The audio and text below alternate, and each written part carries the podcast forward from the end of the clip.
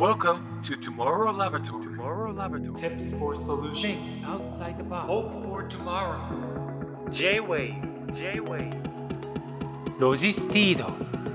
トモラボ。Let's get started. J-WAVE ロジスティード Tomorrow Laboratory 略してトモラボチーフの井桁弘恵です毎週一つのイシューを決めてさまざまな角度から見立てる研究所という名のラジオトモラボこのポッドキャストを聞いた後皆さんそれぞれ自分にしっくりくるヒントや考える選択肢が増えることを願っています。ロジスティードトモラボ。This program is brought to you by ロジスティード今回は2023年12月9日にラジオでオンエアした印南敦さんを迎えして研究したイシュー。本のことのディレクターズカット版です時勢などの表現はオンエア当時のままお届けしますのでご了承ください。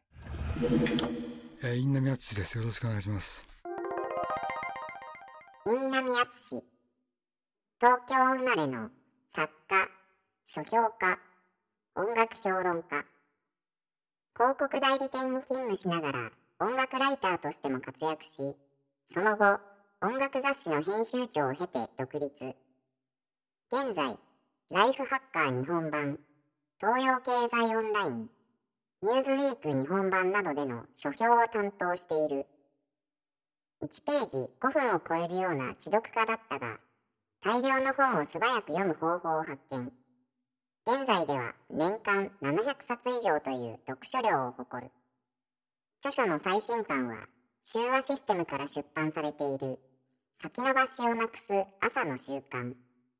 よろしくお願いします。私もあの大人になって結構本をはい。読むっていうことから、なんか離れていってたなっていう気がしててみんなそうですよね。そうですよね、でも今年になってなんか改めてこう人に勧められて本を読む機会が増えて、はい。なんかあ本ってこんなにも集中できたり、うん現実逃避できる、はい。なんかエンタメとしてもすごく楽しいんだなっていうのを改めてはい。感じた今年だったので、そのタイミングであの印南さんにお話伺えるっていうのがすごく楽しみです。とんでもないです。こちらはいこそありがとうございます。よろしくお願いいたします。J-WAVE ロジスティードトモラボここからは今夜のイシュー本のことをこんな角度から深めましょ書くということ。昼間は会社勤め夜に家に帰ってご飯を食べてから朝まで取材するライターの仕事家に帰って1時間寝てまた会社に行ってというダブルワークをしていました実は会社はアルバイト禁止僕自身はアルバイトをしているという気持ちはありませんでしたがある時上司に呼ばれ、お前、アルバイトしているだろ。どうするんだ？と言われました。どうするってどういうことですかと聞いたら、ライターを辞めるか、会社を辞めるかだ。と言われ、じゃあ、会社を辞めます。と言いました。うあの最初は副業という形でそうですね。ライターのお仕事されてたっていう、はいこれ何年前ぐらいのお話ですか、もうね、考えてみると30年前ですね。そのじゃあその時はやっぱりもう今は副業っていう言葉もよくはい。耳にしますけど、はい当時はそういうことは全然。全然できずに、あれは1990年代初頭ですけど、はいもう会社は完全にうんアルバイト禁止って言われてましたからね。ああもう一生その会社で。働いていくっていうのがもう主流な、はいはいそもそもそのライターっていうお仕事は、はい。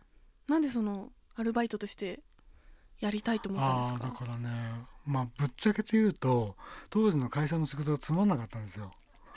もう、あえー。あのまあ慣れてたし、はい。もう簡単にできる仕事でだという自覚が嫌な言い方ですけど、はい。あったし、うん。なんかこれこれでいいのかなっていうのをずっと思っていて何かを書きたいって気持ちはずっとあったんですけど、うん。それを仕事にしたことがまあコピーライターがやってたんではい。コピーライターがやってましたがそれは無記名なんで、うん何かできないかなと思っている時にあの音楽好きなんではい。音楽ライターになりたいなと思って、うん。ただ音楽ライターってどうやってなってるのか分かんなくてはい。で困ったなと思った時にあの知り合いにあの編集者がいたんで飲んだ時に「あの音楽ライターになりたいんだけどどうしどうしたらいいの？なれるの?」って聞いたら「持ち込みだよ」って言うから「持ち込みか」へえ漫画家の方みたいに持ち込みなんですね。でその時点でレコード買うために勝手に書いてたレコードがたくさんあったんで、じゃあこれを持ち込もうと思ってあのね音楽雑誌当時たくさんあったんですよ。うん。8種類の雑誌にはい。いきなり原稿をバーンと送りつけて8種類はい。しかも目立たなきゃと思ったんで、うん。まあ A4 じゃないですか普通。紙、はい。それ A4 の紙なのに B2 ぐらいのでかい封筒に入えー？れて、新聞みたいな。はで編集長が着付けで送っていそしたら最初にミュージックマガジンから、うん。一番無理だと思ってたミュージックマガジンから話が来てうん。でそこからいろんなところに書くようになったって感じですね。ただはい。これオチがあってはい。何でしょう。あのや始めてみたらあの僕みたいに持ち込みする人間なんか一人もいなかったんです。よ みんなこうコネクションだったりとか紹介だったりとかなんででその編集者が言ったことはいい加減だったっていうね。それを信じちゃった。でもそれを信じた結果ね。事につながったんですそうねですねもともと書くことは好きだったんですか？好きでしたね。やっぱり書くこと、今日のテーマと連動してますけど、はい。書くことと読むことってつながってるじゃないですか、うん。だから読むけど書かないとか書くけど読まないんじゃなくて、うん。僕の中では同一線上のものなんで。へえ。はい。私い。なんかその書くことがちょっと苦手で。っていう人多いですよね。はい、はい。なんかそれこそ学校のリポートはい。とか、なんかこう堅苦しいことを書く方が逆になんか書きやすいんですよ。もう形式があって。今僕それ言おうと思ったんですよ。ああ本当ですか、あの堅苦しく書くのが一番楽なんですうん。いよ、や楽。そうそう。なんかもう文章の形態も決まってるじゃないですか、うん。なんとなく最初に答えを言ってそうそうそう。そこから理由述べていくみたいな。でもなんかこうこの仕事をしてるとなんかこの本の感想うん文送ってくださいとか、うん。100字ぐらいでくださいとかもうそういうのが本当わかんなくて、なのでそういうのってどういうふうにこう習得されていったというか？習得っていうか、まず思い込みをなくすことだと思うんですよ、今おっしゃったことはおそらくみんな思ってることですよ。うん。みんな書けないと思い込んでるだけでうん。実は書けるわけですよ。え、ー、そうなんですだかだって教育受けてるじゃないですか。うん。でなぜ書けないと思ってるかというと習慣がないからですよ。書く習慣がない。そうそうそうそう。うん。だから書きたいんであれば書けばいいんですよえー。ただしそれはいが100%である可能性はひたすら低い、うん。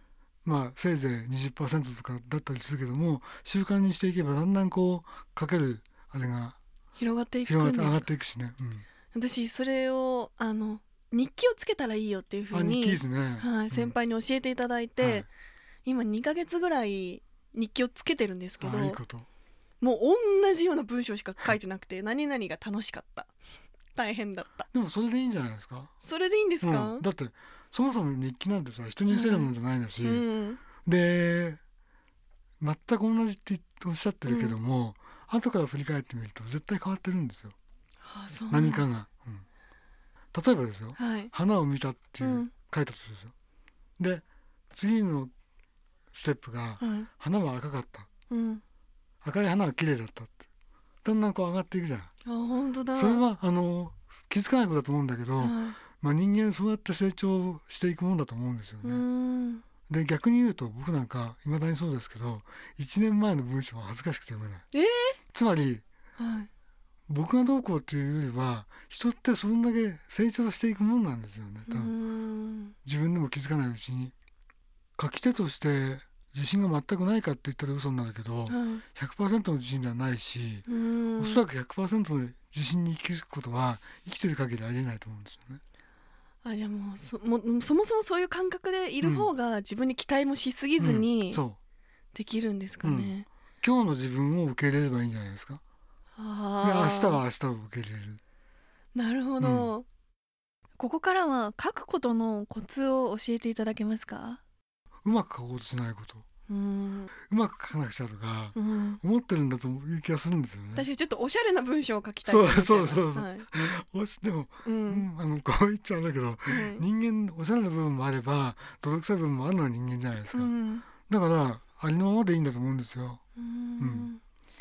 まずは書いてみましょうってこととうん。書き方に関して言うと僕が意識してることがいくつかあってあまずはさっきのお話じゃないですけど難しく書くのが一番簡単なの。に逃げ道なんですよ。うん。でも本当にいい文章っていうのは簡潔で分かりやすくうん。分かりやすくてシンプル。伝わりやすいじゃないですかそういう文章、はい。ただし伝わりやすい文章だからこそ書くのは難しいわけですよ。無駄を削ぎ落とす必要があるから。確か無駄ってね削ぎ落としていくと面白いんですよ。にへー最初に文章書くでしょ、はい。それを1時間後に見直すんですよ。はい。そうするとあここいらないなって絶対出てくるの。へえで無駄が？2時間後に見直すとまたあここもいらないなってはい繰り返していくとこんだけあった文章がうん。こんだけになったりして、まあ半分ぐらいになっちゃうんですか？3分の1になることもあるしその3分の1がすごくいい文章だったりするわけですよ。なぜならそれはあの無駄がないから。から時間を置くってことは必要ですよね。中学生の時とかさ、はい。あの夜中にさこう暑くなって、好うん。きな子にラブレター翌朝見て真っ赤になっちゃうみたいなね。あありますね。一旦朝にも見直すっていう。そうそう。時間を置いて見直すのは本当にいいことなんですよ、そうなんだ、えじゃあひなみさんも今このライターとかのお仕事されてる時に、はそうやって見直すこともあるんですか？時間を置いて。い、もちろんあります。最後に必ず見直しますし。うん。あとねあのもう一つよく言われるのが書けない時どうすればいいんですかって、うん。で、まあ、書けない時で悩んだことあんまりないなと思ったんですけどなぜならそれは僕に特別才能があるからではなくて書けないなと思ったらかうん。書いてるから、うん？えー書けないと思ったら、うん。自分何書きたいんだろうなってことを問い直すわけですよ。はい。それを箇条書きでもいいし、うん。箇条書きにしてそれが後から文章に組み立てるんでもいいし、うんとりあえず書いてみようと思って。とりあえずヒントになるような思ったことをどんどん書そうそうそう。いてみるもうそれはあの文章がうん。手に派がおかしいとかそういうこと全然意識しないで書いてみるわけですよ。書き終えてから見直してあこんなこといらないなとかここにはこれ足したいなとか後から分かるじゃないですか。はい。ら見切り発車をするそれが大切です。おおなかなかアドバイスで見切り発車するってことないですけど書くことに対してはそっか。頭の中もちょっとずつ整理されますしね。例えばさ、はい。試験官が横にいて、うん。何書くのかなって見てるんだったら別ですよ。うん。そうじゃないじゃない。確かに。大抵書く時って一人でしょ？はい。だから別にいいんですよ。えー、ちょっとこれそれ今度やってみます、うん、絶対いいと思いますよ。えーでもその副業でライターをやられてて、そこからもうライターの仕事にシフトチェンジされたわけじゃないまあですか、すね。はい。なんでそこではライターに行こうお仕事を辞めてうん、そっちに行こうって思ったんですか？あんまりこうこれでいこうとか思ったことないんですけど、あそうなんですね、ただやっぱりまあ楽しかったからなんでしょうね。うーんうん、それは書くことが？書くことがその書いた反応をもらうこともですか？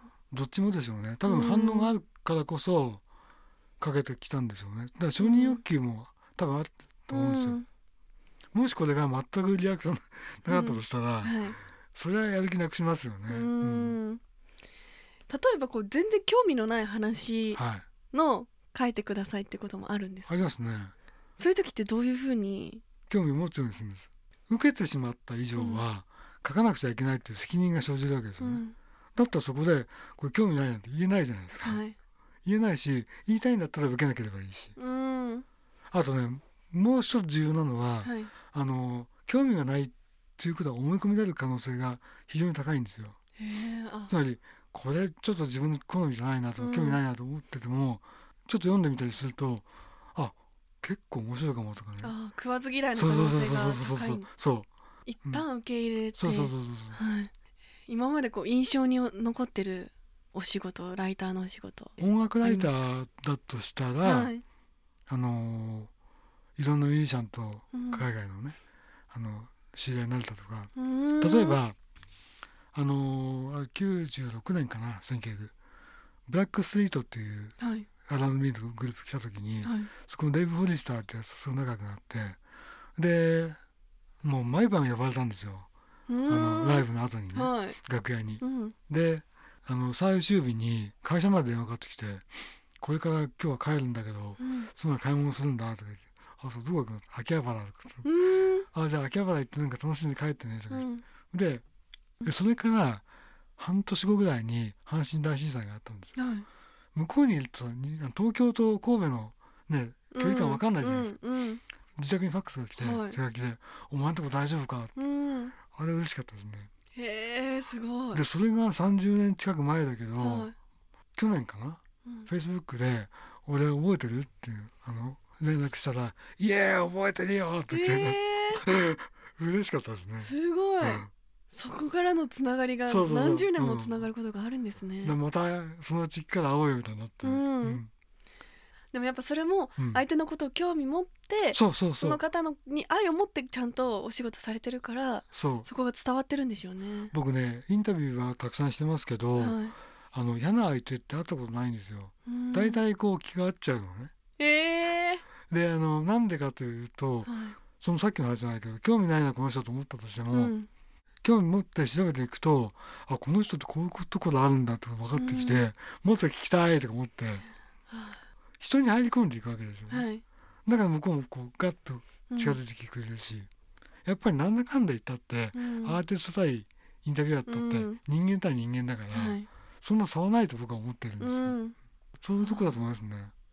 確かに、うん。そこの聞いてくださる温度感でこっちがじゃあどのくらい話そうかっていうのも変わってきますよね。そうそうそう。そうこの人にはもうちょっと話したいかもって思わせる人柄いや自分ではそこまで考えてないんですけどね。いやいやいやでもこれって普通の社会を生きる中でもすごく大事なこと大事なこと。ですよね。あの広告代理店時代にもね、はい。クライアントのさんがすごくこう高飛車ではい。嫌なやつだったんですよね。はい。ある時ふとねあだからこの人にも好きで結婚したうん。女性がいて、子供がいたりするんだろうなと、うん。ふと思ったじ、うん。瞬間になんかその人のことがね愛おしくなってしまって、へ で何も変わってないんだけーど、うん。多分何か伝わったんだろうと思うんですけどそれからその人の当たりがすごい良くなったんですよ。へー。急に「俺も大変でさ」って愚痴言うようになって。はい。何か伝わったんだろうなとうんこれは別にそのライターのお仕事関係なくいろんな人になんか知って気づいてもらえるといいんじゃないかなって思いました。そうなんですよね。うん。本当、そうなんですよね。あのやっぱりライターのお仕事ってはい。最初はこうペンで手書きでみたいな。紙とペン。イメージで、はいはい。やっぱりそれも時代によってこう変わってきてるのかなって思うんですけど、うん。その働き方という点でライターのお仕事って変化ありますか、僕最初からうん。ペンは使ってないんですよねえというともうパソコン？ワープロ。あーあそう。ー聞いたことあるけど 使ったことそうないか知らないんだ、はいはい。その世代だよね。はい。そうワープロで書いてたんですよ。仕事もそうだったし。うーん。だからワープロで書いててそれがだんだんパソコンになっていったって感じで、うん。だから原稿をね手書きで書いたことって一度くらいしかないかな。あしかもそれ1,000字ぐらいの短いやつだったりとか、うん。え、うん。千字って短い本なんですか？だって原稿用紙2枚半ですよ。えー、もう私原稿用紙見るだけでうわおおって思ってましたけど逆に原稿用紙1枚の方が難しい。さっきの話じゃないあそっか、うん。そこだけでまとめていくのも難しいんですね。1,000字ってちょうどいいぐらい800から1,000字ぐらいちょうど書きやすいですよ、そうなんですか、うんうん、いろんな要素も入れられつつっていう。感じなんですかね。で無駄も省いていく。うん1200字になっちゃったものを、うん。あの省いていったら1,000字になったとか800字になったとか、うん、なんでそのペンは今まで使わなかったんですか？いやワープロがあったか シンプルな理由 そうたそうそう、最近って声がそのままうん、文字になったりするじゃないですか、はいはいはい。よ書き起こしてくれ。る、うん。ああいう機能って使われたりするんいやですか？使わないですね。へえ。であのインタビューで文字起こしってあるじゃうないですか、んうん。もう最近はもう業者に頼んでるんですけどへえでも自分でやる場合はもうそれが一番大変。なぜならうんうん。あの適当な書き起こしできないじゃないですか、うん。ちょっとした言い回しだったりとかうんため息をつついた瞬間のうん間とかははい自分しか知らないから、うん。ね、それをこう書き起こすのは大変ですよね、大変。うん、えそういう業者さんがいらっしゃるんですか？いますよ、うん、その方が起こしてくださったのをこうどこを使うかっていうのを書きを。はい。業者さんがやっぱプロだからね完璧な人多いんですよ、ええそこにもやっぱり差が出るんですか？そうそうそう。あの人たちには勝てないなと思う。ええうん。それって大体発注してどのくらいで帰ってくるもんなんですか？23日かな。人によりますけどね。いろんな仕事があるんですね。そうそうすごい知らない世界でした。ありがとうございますここからは本のことをこんな視点で見ていきたいと思います。読むということ。もう2023年も12月に入り、ね。もう終わっちゃうっていうところなんですけど、はい。ちなみにこの1年大体何冊ぐらい読まれましたか？あ数えてないけど大体1日2冊くらい読むんで、うん。単純計算で700冊くらい読んでると思うんですけどね、はあ、それははい、あのどうやって選んでいくんですか？まああの媒体によって、はいあのいろんな媒体に書いてるんですけど例えば、うんライフハッカージャパンとか、はい。東洋経済オンラインとか、うんえーニューズウィーク日本版とか、うん、いろいろ書いてるんですけど、うんその媒体の読者層にどういうニーズがあるかなっていうことを選ぶんですよね。あ例えばライフハッカーだったら、あはい。30代40代のビジネスパーソンがうん。主流なんで、そういう人たちのイメージして選んでるんですよ。ああえ読みすぎて、もう何読んだらいいかわかんない。ないないないそんなのない。むしろ逆。えー？もう読むものがありすぎて、うんこれ非常に幸せだなと思うんだけど、毎日読んで書いて読んで書いての繰り返しなんですよ。はい。それでも読むものがたくさんあって、うん僕積んどくっていうのは嫌いなんですよね。ただ積んどく？あの積んどくの積むは積み上げるの積むあはい。に読は読むっていう字、要はあの読書好きの人たちっていうのは、本を積み上げて読んだ気になったら積んどくっていうんですけどはい私です。僕それそれが好きじゃなくて。で本でも「いやあれはダメだ」って書いてことあるんですけど、うん気がつきゃそうなっちゃうんですよね。うんいやそうなんですよ。読みたい気持ちとうんその時間とで気づけば読んでないみたいそうな。それよくないとか言いつつもね結局積んどいちゃうんですよね。へえこれだけ読まれててもまだまだ読み足りない。そうですねあとね具体的に言うと、は今やっぱり僕はあの仕事で読む本はビジネス書が多いんですよね。い。うんでも逆にここ10年ぐらいは楽しみで小説を読む機会ってなくなっちゃったなう、うん読みたくても時間がなくてはい。なかなか読めないな、うんそれが今の悩みっちゃ悩みですね。ああお仕事としての読書の比重が大きくなっちゃってるんですね。えでもそんなうん。印南さんの今年印象に残った本を教えていただけますか？えーっとですねいくつかあるんですけど、はい。やっぱり一番はこれかな。はいなんていう本ですか？親といるとなぜか苦しい。うん。重たいタイトルですし内容も決してうん。軽くないんですけど、なんか気軽に手に取れそうな感じはしないですけどそうそうそう。どういう、あのーまあ著者はリンジー・シー・ギブソンという方なんですけど、はい。東洋経済新報社から出てるんですが、はい、まあ親ガチャってあるじゃないですか。あーかたまに聞きますね、うん。まあいわゆるそれですよ。うん。あの親親の束縛を受けたりとかうん。して育ってきて、なぜか苦しいっていう。うん。であのどういう親がそういう親かってことをこの本の中では精神的に未熟な親っていう定義づけてるんですね。はい。で実は今年あの母が亡くなったんですけども、はい。僕も割とそういう環境に育った人間で、うん。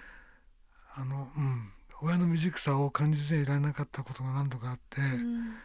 だから、うん、あんまりそういうことこういう場所で話すのよくないと思うんだけどはい。共感できるとこ多かったんですよね。うん。でこれね東洋経済オンラインではい。書評書いたんですよ。びっくりしたのは、2週間ぐらい1位だったんですよランキングで。ねで読者からも個人的にあの SNS で、え、うん。私も同じこと悩んでましたとか、うん。今育児でまさに悩んでますとかメッセージだいたりしてはい。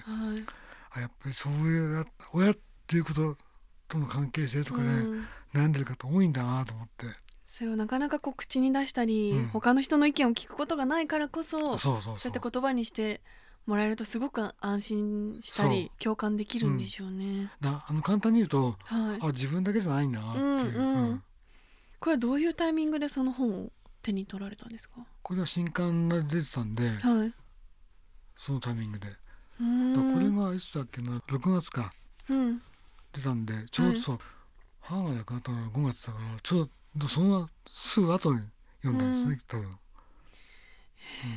これどういう方におすすめしたいというか。やっぱり親のことで悩んでる方じゃないですか、うん。あの実はこれを今日選ぶ選ぼうと思ったんですけど、はい。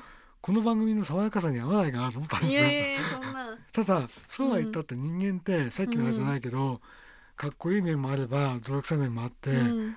すごく充実して見える人が、うん。実はこう親のことに悩んでるとかあるじゃない、うん。うんはい。例えばねそうそれで思い出した。あの中学時代にはい。の同窓会が昔あった時に、うん。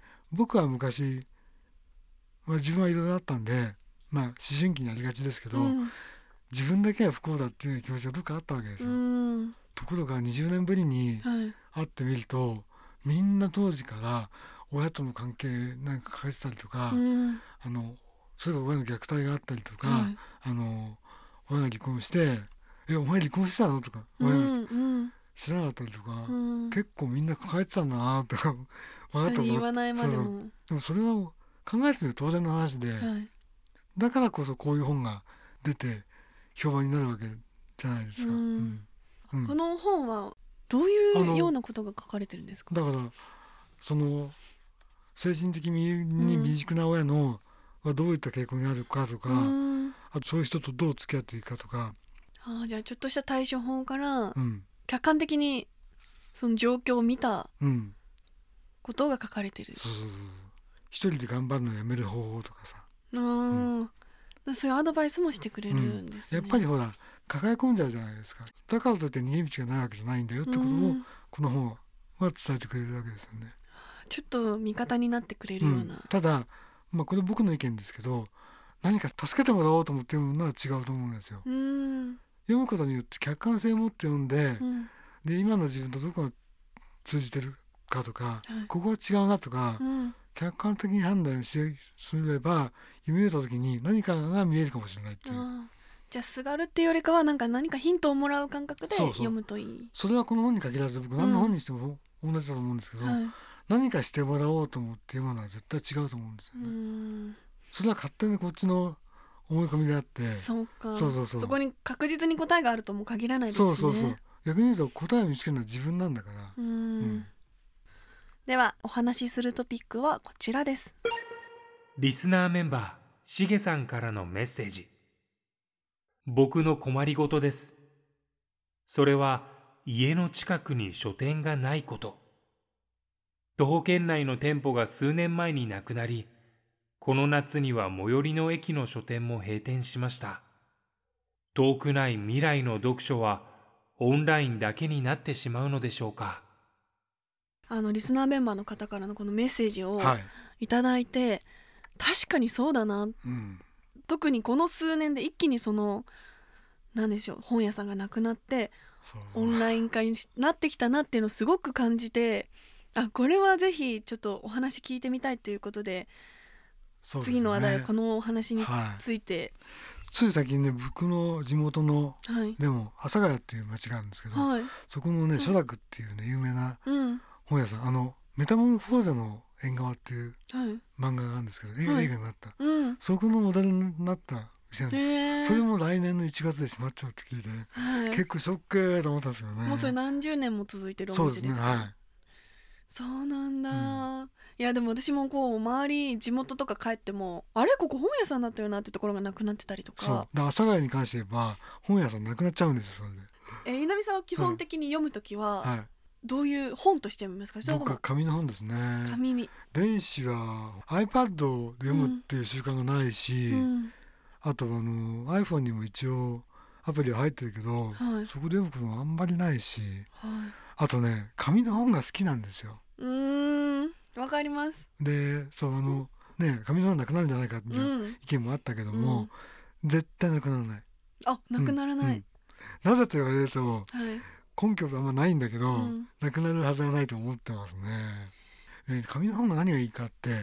やっぱり誰でもね経験があると思うんだけど例えば誕生日の日にね岩波のさハードカバーのはい。自動車買ってもらったりした時にさ、はいはい。これ大切にしようとか思ったじゃん、うんうん。そういう感じとか、うん。1ページ目表紙を開けた時のワクワク感とか、うん。あのページめくる時の指の質感とかね、うん。紙の匂いとか、うん。全てが読書だと思うんですよ。いやそうですよね、う確かに。そのあと読み終わったっていう読破感うん、そもこの本でしか味わえない、そうそうそうそうそう。うん、実際は本屋さんは少なくなっていいっちゃうんでしょうか、だと思いますね。うん。ただその分それだけじゃなくていわゆる大手は残るでしょうけどね、うん。あとあの個人の書店があるじゃないですか、はい。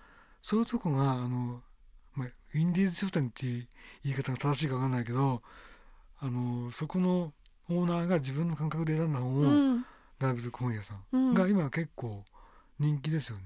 あそうなんですか、例えばあの荻窪にタイトルってい。う、あの本屋さんがあるんですけど、タイトル、うん。へえ、そこ有名なお店ではい。あの大手の書店にいた方がうん。開いた店なんですけど、そこはね駅からも遠いんですよ。はい。荻窪と西荻窪の間なんでお最寄りの駅ないんですよ。お。はい。でも行くと必ず人がいるし、うん。そこに行くと本当店主の顔が見えるんです。本の表紙から見えるんですよね。その方の好みだったり。あこれ選んだんだなってういう。うん。なんかお洋服のセレクトショップみたいなそうそうセレクト似た感じですかね。だから本はねセレクトショップ化していくと思う。今後は特にね。確かに、うん。もう今印南さんのセレクトショップがあったら私行きたいですもん。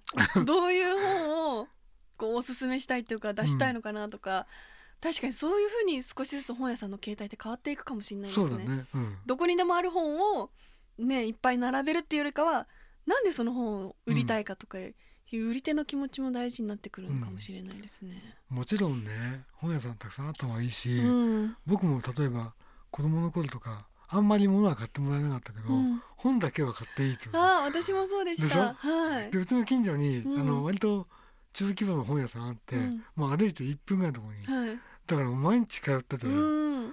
それがすごく今の自分に役立ってるんだけどそう考えると本屋さんの近くにあった方がいいなと思うんだけど、うん。少なくなるっていうのも現実は受け入れるべきだしうん。受け入れてからじゃあどうしましょうかってことを考えることがうん。大切だと思うの。これは読者に限らず何にしても。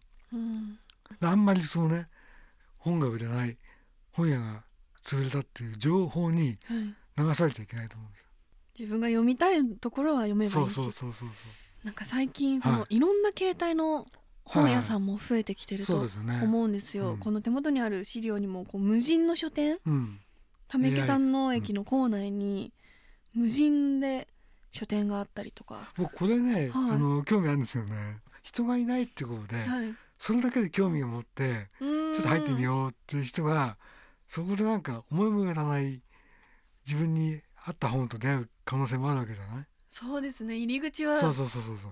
なんか気になるななんだろうからそう。本に出会う可能性もあるう。きっかけだよね、うん。それはいいことだと思いますね。さらにうん。24時間営業の書店うん。もあるっていうそれはね山下書店。うん。地方なんかにもありますね確かね。うーん。すごくいいことそういういいことだと思うよね。独身だったりするとさ村の中に暇になったりするじゃない。コンビニ行ったありするじゃない、はい、深夜だからこそ読みたくなる本もありますもんね。だからそう確かにねローソンとかでそういうね、うん。コンビニに本があるうん。店もあります、できたみたいですね。やっぱ結局需要はあるんですね。それあると思うよ。うん。でなんかさそうやって深夜にプラッと行った時ってさなんか財布も緩くなって、うん。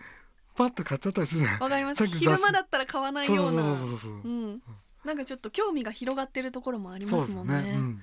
確かに。さらに AI が本をおすすめする書店もあるっていうことで、チャット GPT ね。を利用した AI が副店長を務めている書店、だからそれもあのそれが全てだとうん。ではなくて、きっかけの一つだったら全然ありなんじゃないですか。うん。そこに頼り切っちゃうのもどうかと思うんですけど、うん。まあいくつか手段の一つとしてあるんであれば全然いいことだと思うし。うん。確かに本って結構偏りがちですよね。結構こういう本が好きってなるとそっちばっかりこうさっきも言ったように。ちゃうところあります。そうさっきも言ったようにさ自分はこれが好きだけど、ん。これ好きじゃないからって決めつけたりする人って、うんうん。そんなことないんだよね。そこを広げてくれるのは AI が使われてるのもいいかもしれないですね。そうだよね。ああと私個人的に気になるのが、のはい。YouTube とかで本要約してる方ってたくさんいらっしゃるじゃないですか。すねうん流行ってますよね。うん、あれ私もす結構見ること多くて、うん。やっぱ本ってその情報じゃないですか、うん。その情報を、まあ、自分は読まずとも内容を理解できて説明してもらえるって、うん。中身をちょっとさらっと知りたい人にとってはすごくいいことだし、うん。楽なことだし、うん。でもなんかやっぱりこう本を読むとは違うじゃないですかまた。そうなんですよね。でも情報を得るっていう点では便利だと思うんですけど、うん。そこに対してどう思われますか、だから情報をあの得ることは全く悪いことではないし、うん。そこから広がる可能性あるんだけどうも、ん。そこで終わらせないっていうことも必要ですよね。うん。読んだ気になっちゃうだけで「はい終わった」じゃなくてここが納得できたんだったらもうちょっと興味の幅広げてみようかなと思ったけどね。はいあとやっぱこう文脈から感じることとかって、うん。その人の個性も出るそう。だと思うんですけど。あの文脈はあの YouTube とかでは伝わらないじゃん。うん。だから本当は読むのが一番いいんだけどそのためのきっかけ入り口になるとしたら全くいいことだと思うし、ああ、うん。そうですね、うん。それを見てじゃあ読んでみようかなってなるうん、その入り口として使うのは。ちなみに僕ははい。音楽ライター音楽評論家としても書評家としても常に入り口だと思ってるんですよ。うん。自分のことを。はい。あのこうしなくちゃいけないとかね。うん。ドア開けてあるから右に行って次左に進めとかね。うん。それは自分の仕事ではないと思っていて、うん。ドアを開けるまでが自分の仕事。なぜならばそこの向こう側にあるものがいいか悪いかはそのそこ入っていく人が決めることだから、うん。僕が決めることじゃないから。だから違うなと思ったらまたドア閉めて帰っちゃってもいいしうん。入る時は入ればいいし同じことは言えると思うんですよ読者にも。はい、うん、確かに。そのきっかけを与えるだけで。だその YouTube なんかもそのきっかけうんとして有効だと思うしね、そういう意味で。そっかそこにすがりすぎちゃやっぱり本質は捉えられないのかもしれないですそう。あーありがとうございます。今回は本のことをイシューにお話ししてきました。ロジスティードトモラボフェローとして印南敦史さんをお迎えしました。ありがとうございました。ありがとうございました。ロジスティードトモラボ。This program was brought to you by ロジスティード